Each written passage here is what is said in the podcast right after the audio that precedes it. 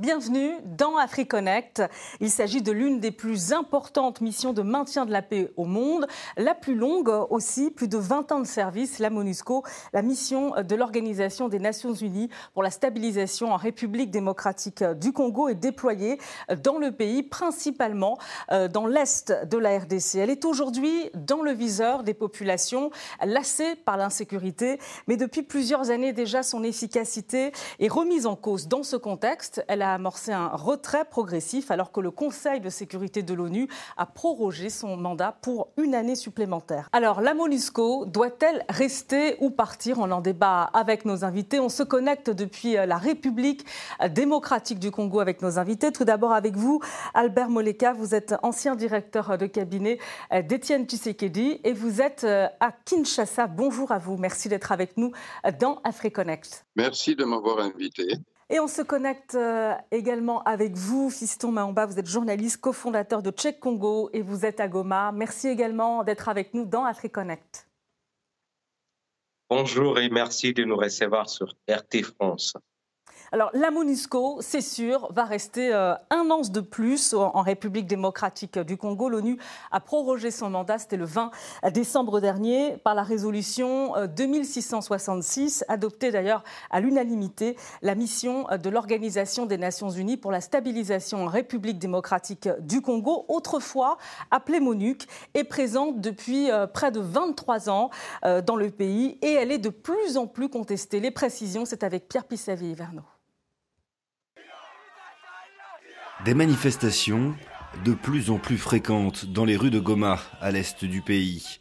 Depuis plusieurs semaines, la population locale n'hésite plus à remettre en cause la présence de la MONUSCO sur son sol. Pour faire face à l'insécurité dans la région, une force régionale de la Communauté d'Afrique de l'Est est déployée à l'initiative du Kenya. Sa collaboration avec la mission onusienne peine à convaincre. Si les Kenyans sont venus pour être comme la MONUSCO, qu'ils rentrent chez eux. Nous voulons qu'ils aillent aider notre armée sur le champ de bataille. Nous ne voulons pas qu'ils mettent une zone tampon. Les casques bleus de l'ONU, présents depuis novembre 1999 en République démocratique du Congo, envoyés dans un premier temps pour faire respecter les accords de paix après la Deuxième Guerre du Congo. L'ONU toujours très préoccupé par la situation en RDC. En 2023, la République démocratique du Congo figure sur ma liste de pays à visiter. Et il est clair que nous devons nous assurer que la République démocratique du Congo reste à l'ordre du jour, en particulier du point de vue des droits de l'homme. C'est très important pour nous. Et il y a un réel besoin de mettre fin à ces combats qui se déroulent dans différentes parties du pays, en particulier au Nord-Kivu. Et nous savons que ce sont toujours les civils qui en souffrent. La MONUSCO représente la plus importante opération de l'ONU dans le monde. 14 000 militaires mobilisés et un budget d'$1 milliard par an. Les casques bleus vont donc rester un an de plus en RDC, en attendant peut-être un départ progressif après les prochaines élections présidentielles du mois de décembre 2023. Alors messieurs, d'abord Albert Moleka, la MONUSCO doit-elle partir ou rester? Car si un départ progressif est envisagé, rien n'est figé. Oui, bon, il y avait déjà un accord entre les Nations Unies et le gouvernement de la République démocratique du Congo concernant un retrait progressif de la mission onusienne du Congo. Mais les réalités font que, tout d'abord, pour répondre à la question, la MONUSCO doit-elle rester ou partir? Je pense que les premiers concernés, c'est-à-dire les premières victimes, notamment de l'insécurité et des conflits récurrents, principalement à l'est du pays, se sont déjà prononcés et ont réclamé le départ de la MONUSCO. Bien que certaines personnes disent qu'il y a eu certaines manipulations ou quoi, mais en tout état de cause, de l'avis général et encore une fois de la part des premiers concernés, la MONUSCO doit partir parce qu'elle n'a pas rempli son devoir qui était de sécuriser les civils et aussi de soutenir les efforts de l'armée nationale afin de mettre fin à cette insécurité, de mettre fin aux activités de tous ces groupes armés qui écument principalement l'est du pays. Mais le départ effectif d'une, j'allais dire, d'un grand bazar, d'une telle mission des Nations Unies, ce n'est pas une mince affaire. Il faut savoir que de toute façon, cela, même lorsque cela sera acté dans les faits, ça prendra quand même plusieurs mois, si pas plusieurs années. Et puis, je voudrais aussi insister sur une autre réalité, c'est qu'il ne faut pas non plus négliger tout ce que la MONUSCO a pu accomplir en bien pour ces mêmes populations en termes de certaines infrastructures de santé, certaines infrastructures en vue du bien-être de ces populations au niveau social, l'accès à l'eau par exemple. Mais disons que le bilan de la MONUSCO est globalement négatif par rapport à la mission qui lui était assignée et la perception que les premiers concernés en ont eue. Fiston Mahamba, partagez son analyse et puis pour répondre aussi à la question, la MONUSCO doit-elle rester ou partir? Alors je pense qu'il est préférable d'être sceptique par rapport aux résultats de la mission des Nations Unies en République démocratique du Congo. Plus de 20 ans sur le terrain, il n'y a pas de retour de la paix. Donc la frustration au sein de populations dont le mandat actuel de la MONUSCO et la protection des civils est tout à fait compréhensible. Mais aussi, il faudrait mettre tout ça dans un contexte général où la mission de l'ONU travaille dans une zone instable et imprévisible, mais également, c'est dire qu'il y a eu beaucoup d'autres forces déployées en République démocratique du Congo. Je fais allusion à la force française Artemis, qui ne dépendait pas du Conseil de sécurité de l'ONU et dont un seul pays était contributeur. On a vu des résultats palpables sur les terrains dans le cadre de la restauration de l'autorité de l'État, du désarmement des groupes armés. C'est aussi une partie de ce qui a été accompli par la MONUSCO. Malheureusement, cela n'est pas effectif dans la région du Kivu, dans la province d'Ituri.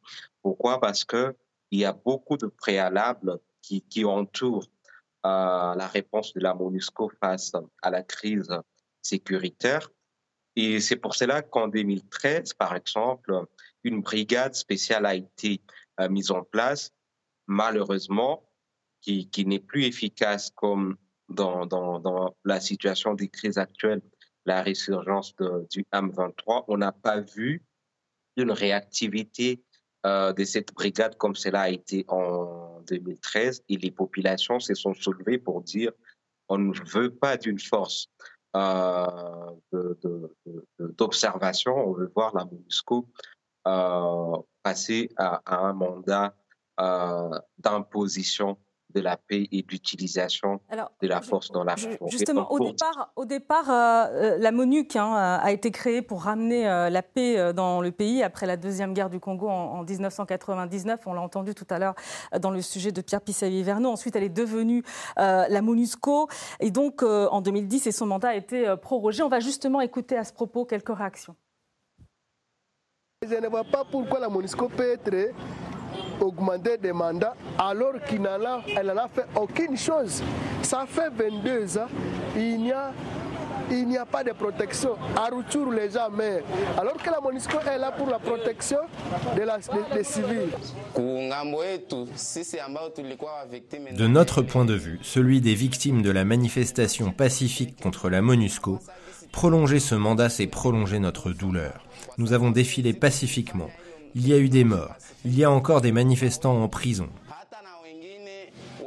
Hapa katikati yetu wako ndani ya gereza. Government yetu ilikuwa imeongea kwa kusema wataondoa. Le gouvernement avait annoncé que la MONUSCO allait partir. Nous ne comprenons pas pourquoi ils ont prolongé son mandat d'un an. Quoi qu'il en soit, nous ne sommes pas d'accord. S'ils veulent continuer à nous tuer, nous sommes prêts à mourir. Albert Moleka, cette incompréhension que l'on vient d'entendre exprimée à la suite de la prorogation justement du mandat de la MONUSCO, est-ce que c'est l'avis de l'ensemble des Congolais ou pas aujourd'hui? Bon, c'est l'avis de beaucoup de Congolais qui ne comprennent pas effectivement comment le mandat a été prolongé si facilement, je dirais.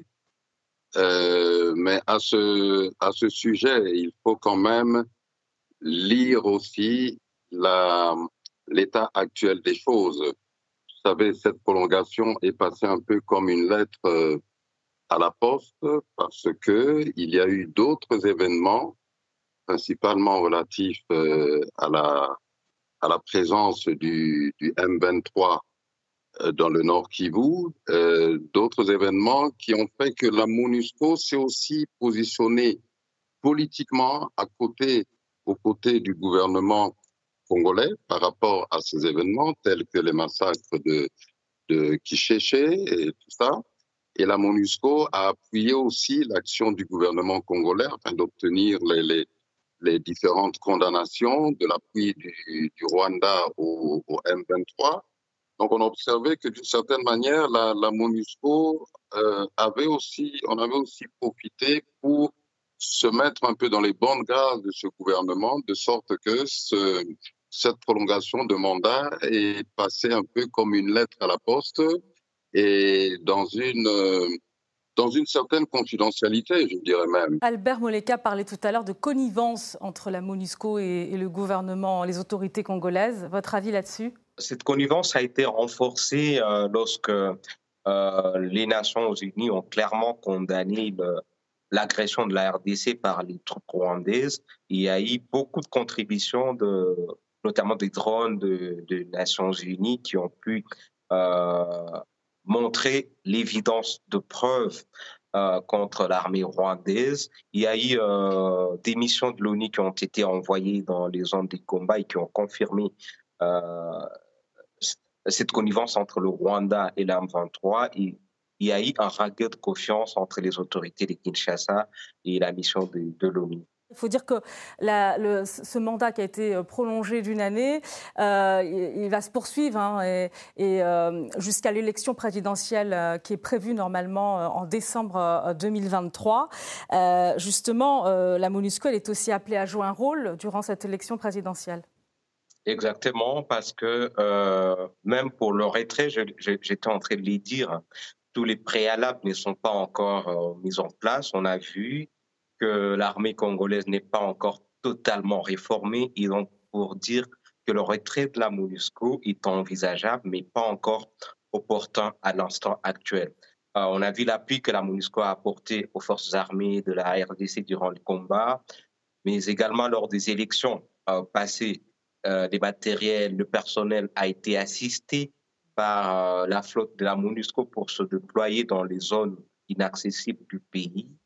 Et en 2023, on espère voir le même dynamisme se répéter. Et donc, pour répondre à la question par rapport à la connivence entre le gouvernement et l'M23, c'est l'M23 qui avance ces allégations. Mais sur les faits, on a vu des délégués du M23 séjourner à Kinshasa depuis plusieurs mois avant le début des affrontements, ce qui implique un rapprochement entre ces deux entités avant le déclenchement de la guerre et des hostilités actuelles. S'agissant de l'avenir de la MONUSCO, vous croyez que cet avenir il est suspendu justement à l'organisation des élections? Est-ce que ces élections seront... Est-ce que le calendrier électoral plutôt sera bien maintenu, à votre avis, Albert Moleka? Vous savez, en ce qui me concerne, depuis le mois de novembre de 2021, j'avais déjà dit que il sera techniquement impossible d'organiser ces élections dans les délais constitutionnels. Et de plus, si on doit tenir compte des exigences des citoyens congolais et de la communauté internationale en faveur d'élections libres, démocratiques, transparentes. Ce sont toutes des exigences qui demandent certaines aptitudes et ajustements au niveau technique et que pour le moment, la CENI ne propose pas encore et ne présente pas encore la crédibilité et les assurances nécessaires pour réaliser cela. Alors, en juillet dernier, il y a eu des manifestations contre la mission des Nations Unies au Congo qui ont fait 15 morts, 61 blessés dans plusieurs villes de l'Est du pays, dans la province du Nord-Kivu, une mission onusienne qui est violemment contestée. On le voit ici sur ces images et qui se voit d'ailleurs reprocher son inefficacité dans la lutte contre les groupes armés. Fiston Mahamba, ce reproche, ce n'est pas un fait nouveau, mais cela n'a jamais été aussi violent. Est-ce que le regain d'activisme du M23 qui sévit dans la région du Kivu, le contexte de tension avec le Rwanda, finalement, est-ce que tout ça c'est lié ou pas? Contexte réuni et surtout les tueries dans le territoire de Beni. Ça fait 10 ans qu'une brigade des Nations Unies est déployée également dans la région qui est jugée inefficace. Exactement. Et le discours politique qui a précédé les premières prises des grandes localités, il y a la mission de l'ONU qui avait déclaré que le M23 avait des capacités qui dépassaient les armées conventionnelles et même les capacités militaires de la MONUSCO. Et donc les populations se sont soulevées en disant « si vous vous sentez incapable de protéger les populations civiles et de ne pas à contenir la menace des groupes armés, notamment le M23, il n'est plus justifiable de voir la présence de la mission de l'ONU en RDC. Mieux vaut que cette mission soit relevée par une autre force qui sera capable de pouvoir faire face à ces genres de menaces et de protéger les populations civiles. » Alors, c'est vrai que la MONUSCO a quand même un coût, un budget annuel qui est estimé à $1 milliard. Mais outre tous ces problèmes, le coût financier, la MONUSCO aussi est soupçonnée de complicité avec des réseaux qui exploitent les ressources naturelles du pays. Qu'en pensez-vous? Que pensez-vous de ces accusations, Albert Moleka? Bon, ce sont des accusations qui ont été étayées de certaines preuves de la part des populations locales elles-mêmes. Bon, ce qu'il y a aussi de plus grave pour moi, je dirais, c'est aussi les bévues dans certains comportements de certains membres, des effectifs de la MONUSCO qui ont été impliqués dans des viols, qui ont été impliqués dans la pédophilie. Et ce sont des faits que, bien sûr, qui ont été réprimés dans une certaine mesure par les instances de la MONUSCO, mais qui ont traumatisé les populations. Vous savez, en règle générale, on peut dire ceci. Il est difficile pour les Congolais de comprendre que la mission de la MONUSCO est de protéger ces populations, mais qu'en même temps, on ne voit pas la MONUSCO engagée le combat contre que ce soit les groupes armés ou que ce soit tous ces groupes armés illégaux qui écument l'Est du pays. On n'a pas la sensation on n'a jamais senti que la MONUSCO engageait le combat pour les neutraliser. Alors, il est difficile. Justement, Albert Moleka, puisque vous parlez de l'engagement de la MONUSCO dans les combats, on regarde les prérogatives réitérées par la résolution 2666 de l'ONU. Par la résolution 2666, adoptée à l'unanimité de ses 15 membres, le Conseil a décidé de proroger d'1 an jusqu'au 20 décembre 2023 le mandat de la mission, rappelant que sa priorité est accordée à la protection des populations civiles menacées de violences physiques, une protection efficace, rapide, dynamique et intégrée qui doit être assurée par toutes les mesures nécessaires. Plus spécifiquement, la MONUSCO doit prévenir, dissuader et empêcher les groupes armés et les milices locales de se livrer à des violences contre la population et mener des offensives ciblées et énergiques en vue de les neutraliser. Elle devra maintenir un déploiement préventif et une présence mobile, flexible, robuste et efficace, notamment en organisant des patrouilles actives, pédestres et motorisées, en particulier dans les zones à haut risque. Fiston Mahamba, est-ce que la MONUSCO suit à la lettre justement les prérogatives qui lui sont attribuées, à savoir l'engagement aussi dans les combats, la protection des populations civiles? Est-ce que les prérogatives vont même dans le bon sens? À quelques pourcentages près, oui. Il y a toutes ces patrouilles, il y a de l'appui feu aérien qui est fait par la MONUSCO dans certains cas. Donc, il y a beaucoup de contraintes sur le terrain, d'abord, mais aussi, il y a toute une lenteur administrative entre New York et Kinshasa ou Goma, où se trouve le siège de la MONUSCO, et toutes ces lenteurs font à ce que la MONUSCO ne soit pas vue dans son efficacité sur le terrain. Parce que, vous le savez, il y a plus de 50 pays contributeurs de troupes dans la région et la plupart de ce casque bleu sont souvent sur les routes principales, mais pas dans les entités où sont commises les atrocités. Et donc la population s'est dit à quoi bon d'avoir une force présente dans la région, mais qui ne circule que sur les principales artères, alors que les crimes, les atrocités se commettent dans les cités. Et donc, depuis ces manifestations, la MONUSCO a réduit sensiblement ses mouvements dans plusieurs localités. Cela joue également sur sa réactivité quand il y a des attaques contre les populations civiles de la part de groupes armés locaux et étrangers. Alors, avec le renouvellement du mandat de la MONUSCO pour un an, le Conseil de sécurité de l'ONU a levé également l'embargo sur les armes par la résolution 2667. Regardez. En adoptant également à l'unanimité la résolution 2667, le Conseil de sécurité a décidé de lever l'obligation de notification préalable prévue par le régime de sanctions applicable en RDC.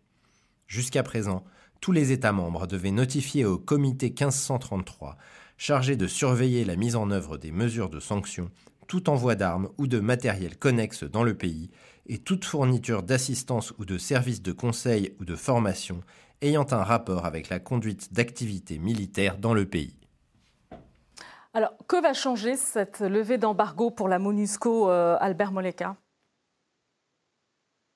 Bon, pour la MONUSCO elle-même, je ne pense pas que ça va changer grand-chose, d'autant plus qu'il est aussi stipulé qu'au mois de mars, par exemple 2023, le gouvernement congolais est tenu d'adresser une note confidentielle au Conseil de sécurité, une note dans laquelle le gouvernement congolais va spécifier clairement où, par rapport aux achats d'armes qui étaient concernés par cette obligation de notification, où se trouvent ces armes, la description précise de ces armes, de sorte que la communauté internationale, à travers le Conseil de sécurité, puisse toujours bien suivre et vérifier que ces armes ne se retrouvent pas dans les mains des groupes armés, parce que c'était la peur qu'avait la communauté internationale concernant ces armes, qui étaient en général des armes de petits calibres qui étaient concernés par cette obligation de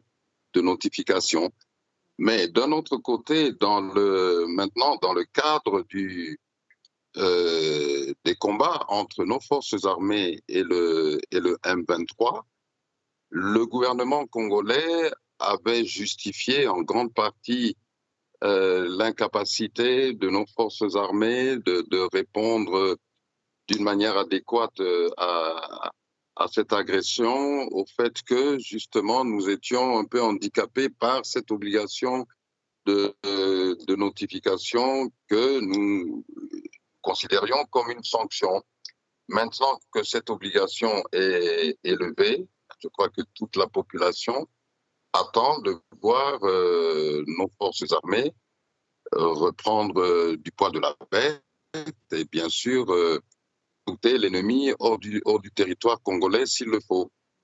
Alors, Fiston Mahamba, justement, est-ce que les forces armées congolaises aujourd'hui constituent une véritable alternative à la MONUSCO? On sait que la MONUSCO, je l'ai dit, hein, le budget annuel, c'est 1 milliard de dollars. Et puis on voit avec cette levée d'embargo, peut-être on voit que les autorités congolaises respirent mieux, d'ailleurs, maintenant, à votre avis? Alors, jusqu'à présent, il est imprudent de signifier que les forces armées congolaises seront une alternative à la MONUSCO parce qu'on l'a vu au courant des années, il y a eu d'autres violations de droits humains, des exactions contre la population civile dont étaient auteurs certains éléments de l'armée congolaise.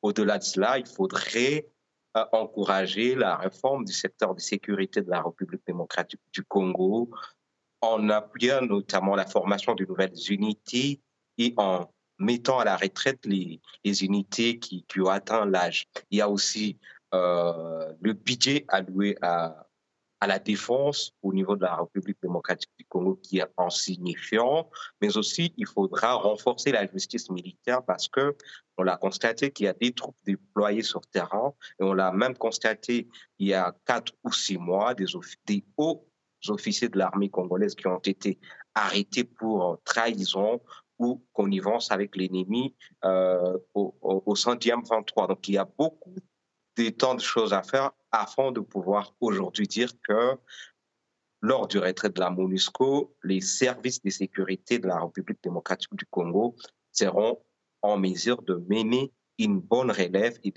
d'assurer une garantie sécuritaire pour les populations congolaises. Merci à vous, Fiston Mahamba. Vous êtes journaliste et cofondateur de Checkcongo. Merci également à vous, Albert Moleka. Vous êtes l'ancien directeur de cabinet d'Etienne Tshisekedi. Merci pour l'invitation et à très bientôt. Merci pour l'invitation. À très bientôt. Et merci à vous de nous avoir suivis. Retrouvez AfriConnect sur nos réseaux sociaux et notre site rtfrance.tv. À très bientôt dans AfriConnect sur RT France.